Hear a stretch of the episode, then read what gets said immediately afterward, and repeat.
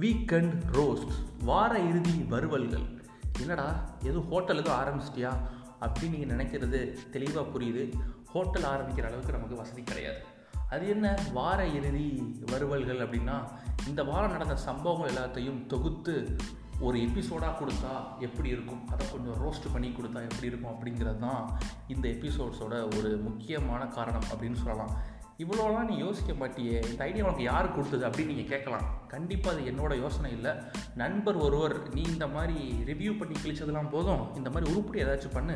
வார வாரம் ஒரு எபிசோட் பண்ணால் கூட போதும். முழுமையாக திருப்தியாக பண்ணுன்னு சொன்னார். அந்த நண்பருக்கு ரொம்ப நன்றி.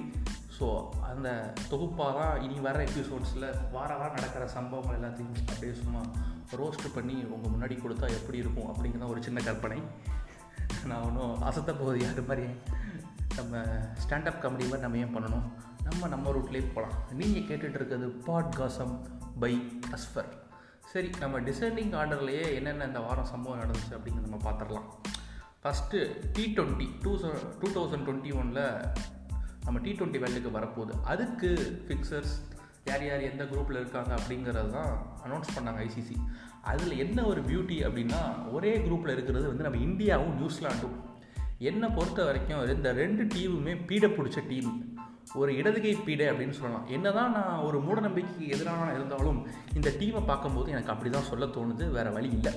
ஏன் அப்படின்னா ரெண்டு டீமும் கடந்து வந்த பாதை நடந்தது என்ன குற்றம் அப்படிங்கிற மாதிரி சம்பவங்கள் வந்து அப்படியே அடிக்கிட்டே போகலாம் உதாரணத்துக்கு ரெண்டாயிரத்தி பதினஞ்சு வேர்ல்டு கப் நம்ம அடித்து பிடிச்சி வந்து நம்ம செமிஃபைனலில் ஆஸ்திரேலியா கூட மோதுவோம். அப்போ கரெக்டாக வந்து. நமக்கெல்லாம் தெரியுமே நாக் அவுட்டில் வந்து நம்ம எப்படி நாக்கை தொட்டிட்டு வெளியே ஓடுவோன்றது எல்லாத்துக்குமே தெரியும்.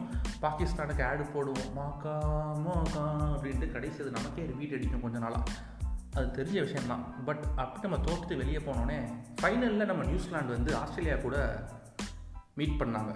தான் ஒரு பெரும் புளுத்தி என்பதை உணர்த்தும் விதமாக அங்கே போய் ஃபைனலில் போய் தோத்துட்டு வந்தாங்க.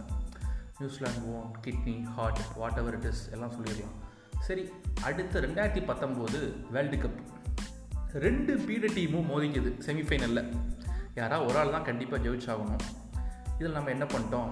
இந்த வாட்டி நீங்கள் ஜெயிச்சிருங்க. அதெல்லாம் எதுக்கு? தோனிக்கு எதுக்கு கப்பெல்லாம் கொடுத்துக்கிட்டு? நம்ம எதுக்கு செய்முறையெல்லாம் செய்யணும் அப்படின்னு சொல்லிட்டு கப்பை நீங்கள் வச்சுக்கோங்க. சிவசாமி வேற சரி ஃபைனல் வரைக்கும் போகிறீங்களேன்ட்டு சிவசாமி டீமை நம்ம சிவசாமினா வேறு யாரும் இல்லை. நம்ம வில்லியம்சன் தான். நீங்கள் புரியாமல் தவிக்கிறதுக்கு வாய்ப்பு நிறையா இருக்குது ஸோ ஒன்று சொல்லுவாங்க தானும் வாழ விட மாட்டார் தன்னை சார்ந்திருப்போரையும் வாழ விட மாட்டார். இப்படிக்கு தோழர் இந்தியா அண்டு நியூசிலாந்து அப்படின்னு சொல்லலாம். சரி எங்களையாச்சும் ஜெயிச்சிங்க நியூசிலாந்து டீம் ஜெயிச்சுட்டு நம்ம ஃபைனலில் இங்கிலாண்டை போய் பார்க்க போனாங்க. அங்கே என்ன பண்ணிட்டாங்க அப்படின்னா சூப்பர் ஓவரில் கிரிக்கெட் ரூல்ஸ்லாம் மாறிடுச்சு. ஸோ இந்தியா வந்து விட்டு கொடுத்தாலும் பரவாயில்ல அப்படின்னு சொல்லிட்டு நம்ம வந்திருந்தோம். ஃபைனலுக்கு நியூசிலாந்து வந்துருந்துச்சு. அப்போ கரெக்டாக என்ன ஆயிடுச்சு அப்படின்னா ட்ராவ் ஆயிடுச்சு மேட்ச் கடைசி யார் அதிக ஃபோர் யார் சிக்ஸ் அடிச்சா பார்த்ததில் வந்து நம்ம இங்கிலாந்து டீம் வந்து லீடிங்கில் இருக்காங்க. ஸோ இங்கிலாந்து டீம் தான் வின் அப்படின்னு அறிவிச்சோடனே நம்ம சிவசாமி ஒரு ஸ்மைலை போட்டார் பார்க்கணுமா? பா என்ன ஒரு ஸ்மைலு மேற்கே காதி வீழும் சூரியனை அப்படின்னு தோனிக்கு அப்புறம் அதிகமாக கேட் வில்லியம்சனுக்கு தான் broken heart broken liver broken lungs எல்லாமே விட்டானுங்க. அதுவும் தோத்துட்டு வந்தாச்சு. நியூசிலாந்து. சரி அதுக்கப்புறமா டெஸ்ட் சாம்பியன்ஷிப்னு ஒன்று இருக்கே. ரெண்டு டீமும் மோதுது. இதுலையாவது ஃபைனல் இதுதான் ஃபைனல் ஜெயிச்சா அந்த டீம் தான் கப்பு ஸோ வந்து அதனால் கண்டிப்பாக ஒரு ஆள் ஜெயிச்சே ஆகணும். அதுலேயும் நம்ம கோட்டை விட்டாச்சு. சாரி இந்த வாட்டியும் நீங்கள் கோட்டை விட்டுருவீங்கல்ல? அப்படிங்கிற மாதிரி விட்டுட்டாங்க. இப்படி ஒரு சம்பவம் நிகழ்ந்து முடிஞ்சதுக்கு அப்புறமா அதுக்கு முன்னாடி வந்த சம்பவம் தான் அண்ணாமலை. வேறு யாரும் இல்லை. மலைடா அண்ணாமலை. இப்போ புதுசாக நம்ம தமிழக பாஜக அதாவது பாஜகனா தப்பாயிரும் பாரதி ராஜா கட்சிக்கு வந்து பொறுப்பேற்றிருக்காரு நம்ம அண்ணாமலை தலைவராக அவரை மேடையில் வச்சுட்டு அந்த பகுதி செயலாளர் சும்மா ஸ்பீச்சு கொடுத்தாரு பாருங்க. இருக்கின்ற மேடையிலே இருந்து கொண்டு தன்னையும் தன் கட்சிக்காரரோட தலைவரையும் சேர்த்து புகழ்ந்து பேசும் ஆளுமை வந்து அவருக்கு மட்டும்தான் இருக்கும். என்ன சொன்னார் அப்படின்னா அமித்ஷா வந்து ஒரு பெரிய சங்கினா அவரோட உற்பத்தி தான் நம்மளோட லேட்டஸ்ட் வெர்ஷன் நியூ சங்கி அப்படின்னு சொல்லி நம்ம அண்ணாமலையை பாராட்டுகமாக ஸோ சூப்பராக செஞ்சு விட்டார். அதுக்கு நம்ம அண்ணாமலை சங்கி என்பது வார்த்தை வந்து ஏதோ ஒரு கவர்னர் பதவி மாதிரி செஞ்சுக்கிட்டே ஆமாம் ரொம்ப நன்றிங்க அப்படின்னு சிரிச்சுக்கிட்டே கைவிட கொடுத்தாரு. இதெல்லாம் ஓகே நடுவில் ஒருத்தன் விசில் அடித்து கை தட்டாம பாரு தெரியுமா? அவனை தான் நான் தேடிக்கிட்டு இருக்கேன். நீ ஏன்டா கை தட்டின? அப்படிங்கிற மாதிரி. ஏன்னா நம்ம அண்ணாமலையை செய்த சம்பவங்கள்லாம் அப்படி. அதாவது கர்நாடகாவில் போய் ஆமிய ப்ரௌடு கன்னடிகா அப்படின்னு சொல்கிறது இங்கே வந்துட்டு நான் என் ப்ரௌடு தமிழன் நாங்கள் விவசாய குடும்பம் தான் நாங்கள் கிராஸ் ரூட் லெவலில் விவசாயம் பண்ணிக்கிட்டு இருக்கோம் அப்படிங்கிறது. அங்கே போய் என்ன சொன்னேன்? I am proud Kannadiga. கன்னடந்தா என்னாலும் சொன்னாலே திமிரேறும். இவன் என்ன சொன்னேன்? ஐ எம் ப்ரௌடு தமிழன்டா தமிழன்டா என்னாலும் சொன்னாலே திமிரேறும் இப்படின்னு அங்கே ஒரு பாடல்கள் இங்கே ஒரு பாடல்கள் பாடி ஈஸியாக கண்டுபிடிச்சிட்டாங்க. இது வந்து ஒரு சங்கி. இது ஒரு விசித்திரமான சங்கி. ஒரு ஆட்டுக்குட்டி சங்கி அப்படின்னு கண்டுபிடிச்சிட்டாங்க. ஸோ வந்து அண்ணாமலையோட பருப்பு வந்து இங்கே வேகாது. அது மட்டும் அவர் என்ன சொல்லியிருக்காரு அப்படின்னா பிபிசிக்கிலேருந்து ஒரு நியூஸ் படித்தேன் அதாவது என்ன சொல்லியிருந்தாருன்னா அங்கே பாஜகவை வந்து ஒவ்வொரு வீடுகளிலும் கொண்டு போய் சேர்ப்போம் அப்படின்னு சொல்லியிருந்தார். அதற்கு கீழே ஒருத்தன் கமெண்ட் பண்ணியிருக்கான். ப்ரோ எப்போ வாங்கன்னு சொல்லுங்கள் ஃபோன் பண்ணிவிட்டு வாங்க. வரதா இருந்தால் நான் வீட்டை பூட்டிட்டு போயிடுறேன் அப்படின்னு சொல்லியிருக்கான். எவ்வளவு தைரியம் இருந்தால் ஒரு நம்மளோட தலைவர் பாஜகவோட சாரி பாரதி ராஜா கட்சியோட தலைவர் என்றும் பாராமல் இப்படி நீ சொல்லுவ அந்த கமெண்டில் இதில் பாதி ஹாட்டின்னு விட்டுருக்காங்க லைக் விட்டுருக்காங்க ஹாஹா போட்டிருக்காங்க. அதாவது அந்த போஸ்ட்டுக்கு என்ன சொல்லியிருந்தாரு நான் வந்து பாரதி ராஜா கட்சியை வந்து வீடு முழுக்க கொண்டு போய் சேர்ப்பேன் எனக்கு லைக்கை விட இந்த கமெண்ட்டுக்கு வந்து லைக் அதிகமாக இருக்க பார்க்கும்போது ரொம்ப சந்தோஷமாக இருந்துச்சு. என்னத்த போங்க. சரி அடுத்து இன்னொரு ஒரு வேற லெவல் மேட்ரு வந்து விஜய் டேக்ஸ் கட்ட மாட்டேங்கிறாரு. வரி கட்டுங்க விஜய் அப்படின்னு நம்பர் ஒன் ட்ரெண்டிங்கில் போயிட்டுருக்கு. அதுக்கு கீழே கடனையாச்சும் திருப்பி கொடுங்க அஜித் அப்படின்னு கேட்டுட்டு ட்ரெண்டிங்கில் போய்கிட்டு இருக்கு ஒருவேளை இதை வந்து அப்துல் கலாம் பார்த்துருந்தா என்ன நினச்சிருப்பாரு? இவங்களை நம்பியாடா டூ தௌசண்ட் டுவெண்ட்டியில் இந்தியா வல்லரசாகும்னு சொன்னேன். ஒருவேளை இதெல்லாம் தெரிஞ்சு தான் அவர் வந்து இறந்துட்டாருன்னு நினைக்கிறேன் சீக்கிரமாகவே so I my joke to you அப்படின்னு கண்டிப்பாக சொல்லியிருப்பார். மேலே இருந்து நமக்கு கேட்கலை. அவ்வளோதான் இதில் என்ன மேட்ரு அப்படின்னா விஜய் வந்து வரி கட்டலை. ரெண்டாயிரத்தி பன்னெண்டில் ரோல்ஸ் ராய்ஸ் கார் வாங்கினார் அப்படின்னு சொல்லியிருந்தாங்க. வரி ஏய்ப்பு செய்த மாதிரி நியூஸ் எல்லாம் ஒவ்வொரு விதமாக திரிச்சு திருச்சி வந்துச்சு. வரியை கட்டு வரி கட்ட தயங்கலாமா விஜய் அப்படிங்கிற மாதிரி. போன வாரம் தான் நீ வந்து கஸ்டம்ஸில் ஏதாவது ஷர்ட்டு இல்லை ஃபோன் கிடைக்குமான்னு கேட்டிருப்ப. நீயே இப்படி கேட்கலாமா சிவாஜி அப்படிங்கிற மாதிரி மீம்ஸ் நிறையா வந்துச்சு. பட் இருந்தாலும் அதில் அந்த சம்பவம் என்ன நடந்துச்சு அப்படின்னா விஜய் வந்து ரோல்ஸ் ராய்ஸ் காரை வாங்குறாரு. Two thousand twelve ghost model அதை வந்து ஒரு டீலர்ஷிப் முறையில் வாங்குறாரு. இங்கிலாந்துலேருந்து இறக்குமதி பண்ணுறாங்க அப்போ வந்து அந்த காரோட விலை வந்து ரெண்டரை கோடி. ஸோ வந்து அவரோட இறக்குமதி இறக்குமதி வரி வந்து செலுத்தி தான் வாங்குறாரு. பட் அதில் ஒரு சின்ன ப்ராப்ளம் இருக்குது நம்ம வந்து இறக்குமதி வரியே நம்ம செலுத்திட்டோம் எதுக்கு என்ட்ரி டேக்ஸ் கட்டணும்? நுழைவு வரி எதுக்கு கட்டணும்னு சொல்லி கோர்ட்டில் கேஸ் நடந்துட்டுருக்கு. அதாவது ஒரு வண்டியை வந்து இறக்குமதி வரியே கட்டிட்டாங்க எதுக்கு என்ட்ரி டேக்ஸ் மேற்கொண்டு கட்டணும்னு சொல்லிட்டு கோர்ட்டில் கேஸ் வேறு போய்கிட்டு இருக்கு அதுக்கு மே எல்லாருமே அப்பீல் பண்ணுறாங்க சங்கராக இருக்கட்டும் விஜயா இருக்கட்டும் அப்போ வாங்கின எல்லாருமே. ஸோ சங்கருக்கு ஒரு விதமான தீர்ப்பு வருது. சச்சின் டெண்டுல்கருக்கு ஒரு விதமான தீர்ப்பு வருது. அவருக்கு வந்து வரி விலக்கே ரத்து பண்ணிட்டாங்க. அவர் யார் அப்படின்னு நமக்கு தெரியும். அடுத்தப்புறம் நம்ம விஜய்க்கு வந்து இப்போ ஒரு லட்ச ரூபா ஃபைனு அது போக நீங்கள் வந்து ரியல் ஹீரோ இல்லை ரீல்ஸில் ரீல்ஸ் விடும் ரியல் ஹீரோ அப்படின்னு சொல்லி ஜட்ஜு சும்மா அப்படியே பூந்து விளாண்டுருக்காரு. இப்போ விஜய் வேறு அதுக்கு மேல்முறையீடு பண்ணியிருக்காரு அதாவது நீங்கள் ஃபைன் கொடுக்குறதுக்கு எனக்கு பிரச்சனை இல்லை நான் ஃபைனை கொடுத்துருவேன். ஆனால் எதுக்கு இந்த மாதிரி ரீல் ஹீரோ ரியல் ஹீரோ போன்ற சினிமா தரமான டைலாக்லாம் எதுக்கு அடித்து விட்றீங்க அப்படின்னு கேட்டிருக்காரு. அதுக்கு நிறையா விமர்சனங்கள்லாம் வந்துச்சு. என்ன? ஒரு நீதிபதி வந்து விஜயோட வயதில் மூத்தவர் ஒரு அனுபவசாலிங்கிற முறையில் ஒரு அறிவுரை கூடுறாரு அறிவுரை வந்து அதை வந்து விஜய் ஏற்று பண்ண வேண்டியதானே? அப்படின்னு சொல்லி கேட்டிருக்காங்க. அதுக்கு விஜய் தரப்புலேருந்து பதில் என்னவா இருக்கும் அப்படின்னு நான் நினச்சேன் அப்படின்னா நீதிபதி அவர்களே உங்கள் அறிவுரையை வைத்துக்கொண்டு என் வாகனத்துக்கு பெட்ரோல் கூட செலுத்த முடியாது. பெட்ரோல் விலைக்கு கூட அந்த அறிவுரையை வச்சு பிரயோஜனம் இல்லை. ஸோ உங்கள் அறிவுரையை எங்கேயாவது கொண்டு போய் வேற யாருக்காவது சொல்லுங்கள் அப்படிங்கிற மாதிரி தான் விஜயோட பதிலாக இருந்திருக்கும். இப்படி தான் நான் நினைக்கிறேன். இதெல்லாம் தெரிஞ்சு தான் விஜய் வந்து ஓட்டு போடும் போது சைக்கிளில் வந்திருப்பாருன்னு நினைக்கிறேன். அன்றே கணித்தார் விஜய். நம்ம நினச்சிட்டோம் பெட்ரோல் ரேட்டு வந்து கூடிடுச்சு ஸோ வந்து அதனால் விஜய் வந்து சைக்கிளில் போகிறாரு அப்படின்ட்டு. அதில் வந்து டபுள் டாக்டிக்ஸ் இருக்குது ஒன்று வந்து பெட்ரோல் ரேட்டு கூட்டினது நம்ம எடுத்துக்கலாம். இன்னொன்று வந்து நான் ரோல்ஸ் ராய்ஸ் காரை வாங்கியிருக்கேன். என்னால் ரோட்டில் கூட ஓட்ட முடியல. அந்த வரியை கெட்டு இந்த வரியை கெட்டுங்கிறீங்க.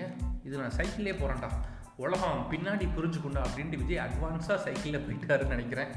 எது எப்படியோ இன்னும் அந்த ரோல்ஸ் ராய்ஸ் பிரச்சனை கொஞ்சம் மாதிரி தெரியல. அடுத்து முக்கியமான சம்பவம் என்ன அப்படின்னா ரஜினி. தலைவர் தான் தெரியுமே. அப்பப்போ இதா வந்துட்டேன் நான் வருவேன் எப்போ வருவேன் யாருக்கும் தெரியாது ஏன்னா எனக்கே தெரியாது அப்படிங்கிற மாதிரி ஒரு குட்டு குழப்பி விட்டு போயிடுவார். ஸோ அதற்கு பதிலடி கொடுக்கும் விதமாக இந்த வாரம் ஒரு சம்பவம் பண்ணார். ஒரு ப்ரெஸ் மீட்டை கூப்பிட்டாரு. அதாவது மக்கள்லாம் கூடி நிற்கிறாங்க ப்ரெஸ் மீட்லாம் வராங்க. இந்த ரசிகர்கள்ட்ட என்ன பேச போகிறாரு அப்படிங்கிற ஒரு எதிர்பார்ப்பு எல்லாத்துக்குமே இருந்துச்சு. தலைவர் வந்து என்ன சொல்கிறாரு அப்படின்னா ரசிகர்கள் கூட ஒரு சின்ன ஒரு மீட்டிங் இருக்குது அதில் வந்து ஒரு சில கேள்விகள் இடம்பெற்றிருக்கு. நான் மீண்டும் அரசியலுக்கு வருவேனா மாட்டேனா அப்படிங்கிற மாதிரி கேள்விகள். அதற்கு பதிலளிக்கும் விதமாக இந்த மீட்டிங் இருக்கும் அப்படின்னு சொன்னார். ஒருவேளை தலைவர் அரசியலுக்கு வர போகிறார் அப்படின்னு சொல்லி எல்லாரும் மைக்கை நீட்டி காத்துட்டு இருக்கும்போது தலைவர் மான் கராத்தே அப்படின்ட்டு இப்படி காட்டிட்டு சும்மா துள்ளி குதிச்சு ஓடிட்டார். நான் அரசியலுக்கு இனிமேல் வரவே மாட்டேன் அப்படின்னு சொல்லிட்டு. இதை பார்க்கும்போது சில பேர்த்துக்கு மிகவும் சோர்வாக இருக்கும்.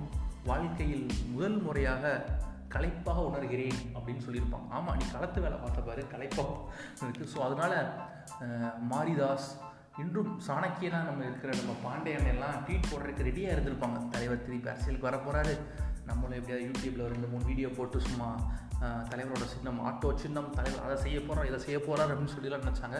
பட் எல்லாத்துக்கும் ஒரு முற்றுப்புள்ளி வைத்து அண்ணாத்த ஷூட்டிங்க்கு நம்ம தலைவர் சென்று விட்டார்.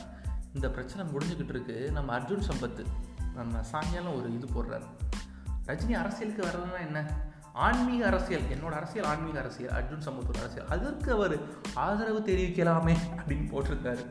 அதுக்கு ரஜினி என்ன சொல்லியிருப்பார் அப்படின்னா என்னிடம் வராதீர்கள் தோழர்களே. வந்தால் வகுந்து விடுவேன். இருக்கின்ற கடுப்பில் எழுத்தாணியை உங்கள் சங்கிலே வைத்து சிதைத்து விடுவேன். அப்படின்னு கண்டிப்பாக சொல்லியிருப்பார். ஏன்னா அவரே இப்போ அரசியலே வேணாம்.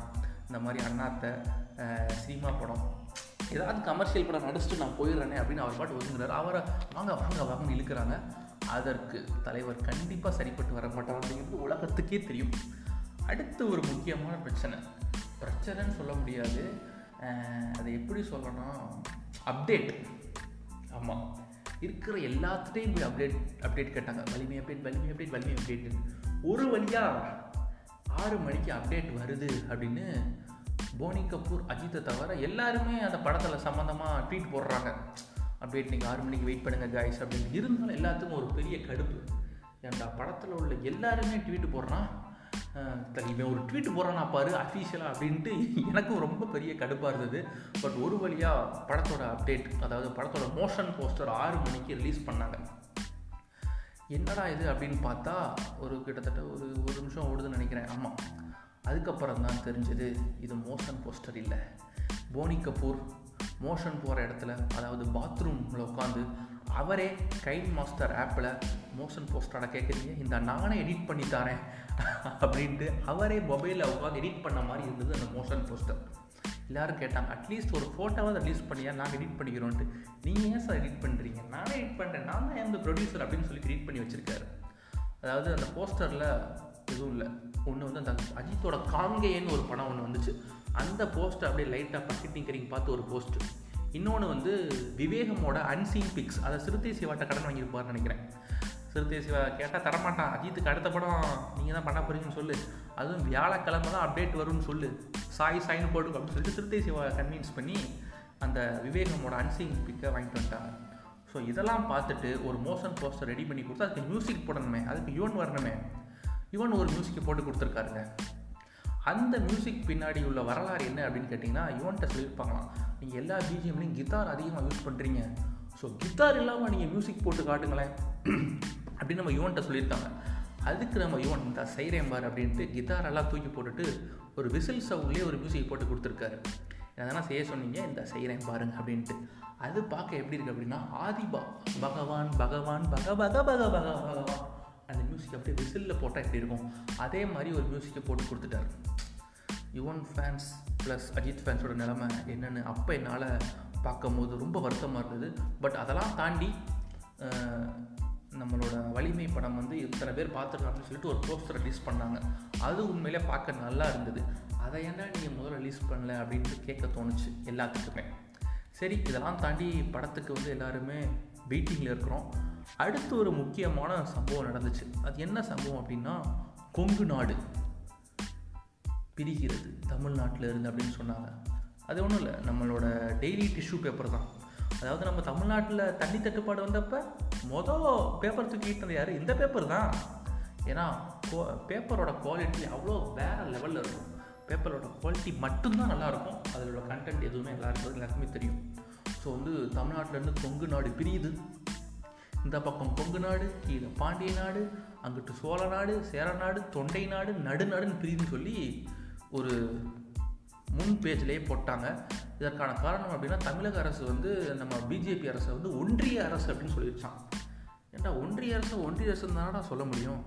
அதாவது அனைத்து மாநிலங்களையும் இணைக்கிற மாதிரி ஒரு சேர ஒரு கருத்துக்களை சொல்கிறதுக்கும் ஒரு சேர முடிவுகள் எடுத்துக்கிறதுக்கும் ஒன்றிய அரசுன்னு தான் சொல்லுவாங்க. அப்படின்னு சொல்லி சொன்னதுக்கு பணத்தை பணம்னு சொல்லாமல் வேறு எப்படா சொல்லுவாங்கிற மாதிரி தான் இருக்குது அதனால் பிஜேபி வந்து ரொம்ப டென்ஷன் ஆகி கொங்கு நாடுன்னு பிரிக்க போகிறாங்க கிருஷ்ணகிரி சேலம் ஈரோடு கரூர் கோயம்புத்தூர் அப்படின்னு திண்டுக்கல் வரைக்கும் வந்துட்டாங்க. கொங்கு நாடாக பிரிச்சு பிரிக்க போகிறாங்க அவ்வளோதான் அப்படின்ட்டாங்க. ஒரு வேளை கொங்கு நாடா கொங்கு நாடு பாண்டிய நாடு சேர நாடு சோழான்னு பிரித்தா நிலைமை எப்படி கொஞ்சம் யோசிச்சு பாருங்களேன். இங்கிட்டு வந்தீங்கன்னா நம்ம முத்தையா ஒரு படம் எடுப்பார். ஆண்ட பரம்பரையின் அட்டூழியங்கள் அப்படின்னு சொல்லிட்டு ஒரு படம் எடுப்பார். அங்கிட்டு நம்ம மோகன்ஜி அண்ணா வந்து மோகன்ஜி சத்ரியன் ஆமாம் சத்ரியன் தான் சொல்லணும் அதான் மெயின் அவர் என்ன படம் எடுப்பார் அப்படின்னா நாடக காதல்கள் அழகிய நாடக காதல்கள். அப்படி ஒரு விலாகாக எடுத்து விடுவாங்க. அதாவது அவனு தம்பி ஒரு அந்த ஒரு அப்பா ஒரு விலாகாக எடுத்து விடுவார் அந்த படத்தில். என்ன சொல்லுவார் அப்படின்னா என் பொண்ணு ஒரு பையனை லவ் பண்ணுச்சு. வேற்று சாதி மதம் வேற்று சாதி பையனை லவ் பண்ணுச்சு. என்ன பண்ணிட்டேன்? வெட்டி கொண்டுட்டேன்ல என் பொண்ணையும். அதை விலாகாக எடுத்து வெளியிட்ருக்கேன் அதை வேறு ஒரு லட்சம் பேர் பார்த்து சூப்பர். நெக்ஸ்ட் அப்டேட் எப்போன்னு கேட்டிருக்கான் அப்படின்னு சொல்லி இந்த மாதிரி பிரித்தா தமிழ்நாடை பிரித்தா இந்த மாதிரிலாம் வரும். ஏன்னா அந்த மாநிலத்தில் அங்கே அவங்க மட்டும்தான் போக முடியும். அப்படிங்கிற மாதிரி வந்துடும் கொங்கு நாடு சேர நாடு சோழ நாடு அப்படின்னு சொல்லி இதுதான் இது ஒரு சின்ன கற்பனை. இங்கிட்ட நம்ம முத்தையா ஒரு படம் எடுப்பார். எவனாலும் வெட்டுடா அப்படின்ட்டு. அந்த மாதிரி படங்கள்லாம் அதிகமாக வரக்கு வாய்ப்பு இருக்குது ஸோ இந்த மாதிரி பிரித்தா இந்தந்த மாவட்டத்துக்குள்ளே இந்தந்த மாநிலத்துக்குள்ளே அவங்கவுங்க இருக்க முடியும். அங்கே யாரும் போகக்கூடாது இங்கே யாரும் வரக்கூடாது அப்படின்னு பிரிக்கிறதுக்கு நிறைய சான்சஸ் இருக்குது ஸோ இப்படிலாம் பிரிக்க முடியாது. லூசுத்தரம் தரம் எதாவது வளராதிங்க அப்படிங்கிற மாதிரி சொல்லியிருக்காங்க. ஏன்னா ஒரு மாநிலத்துக்கு வந்து தண்ணி கொடுக்கல கரண்ட் கொடுக்கல அரசுலேருந்து வர்ற எந்த சலுகை இங்கே வரமாட்டேங்க அப்படிங்கிற பட்சத்தில் மட்டும்தான் அந்த மக்களே சொன்னால் மட்டும்தான் அதை வந்து தனியாக ஒரு இதாக பிரிப்பாங்க. லக்ஷதீப் மாதிரி ஒரு யூனியன் பிரதேசமாக பிரிப்பாங்க. ஸோ அதற்கான சான்று எதுவுமே இங்கே இல்லை. சும்மா தேவையில்லாமல் போட்டு உரட்டாதீர்கள் அப்படின்னு சொல்லியிருக்காங்க. ஸோ இதுதான் இந்த வாரங்களில் நடந்த ஒரு முக்கியமான சம்பவங்கள். அதை அப்படியே வறுத்தெடுத்து உங்கள் கையில் கொடுத்துருக்கேன். அது எப்படி இருந்துச்சு அப்படிங்கிறத வந்து நீங்கள் என்னோடய இன்ஸ்டாவில் வந்து சொல்லலாம். இல்லை இதிலையே கூட நீங்கள் வாய்ஸ் மெசேஜ் அனுப்பி சொல்லலாம். இல்லை ஃபேஸ்புக் முகமது அஸ்ஃபர்னு ஒரு ஐடி இருக்குது இன்ஸ்டாவில் அஸ்ஃபர் எம்எஸ்டின்னு ஒரு ஐடி இருக்குது அதில் நீங்கள் சொல்லலாம். உங்கள் கருத்துக்களை கமெண்ட்டுகளாக தெரிவிங்க அப்படின்னு சொல்லி விடை பெறுகிறேன் நன்றி. வணக்கம்.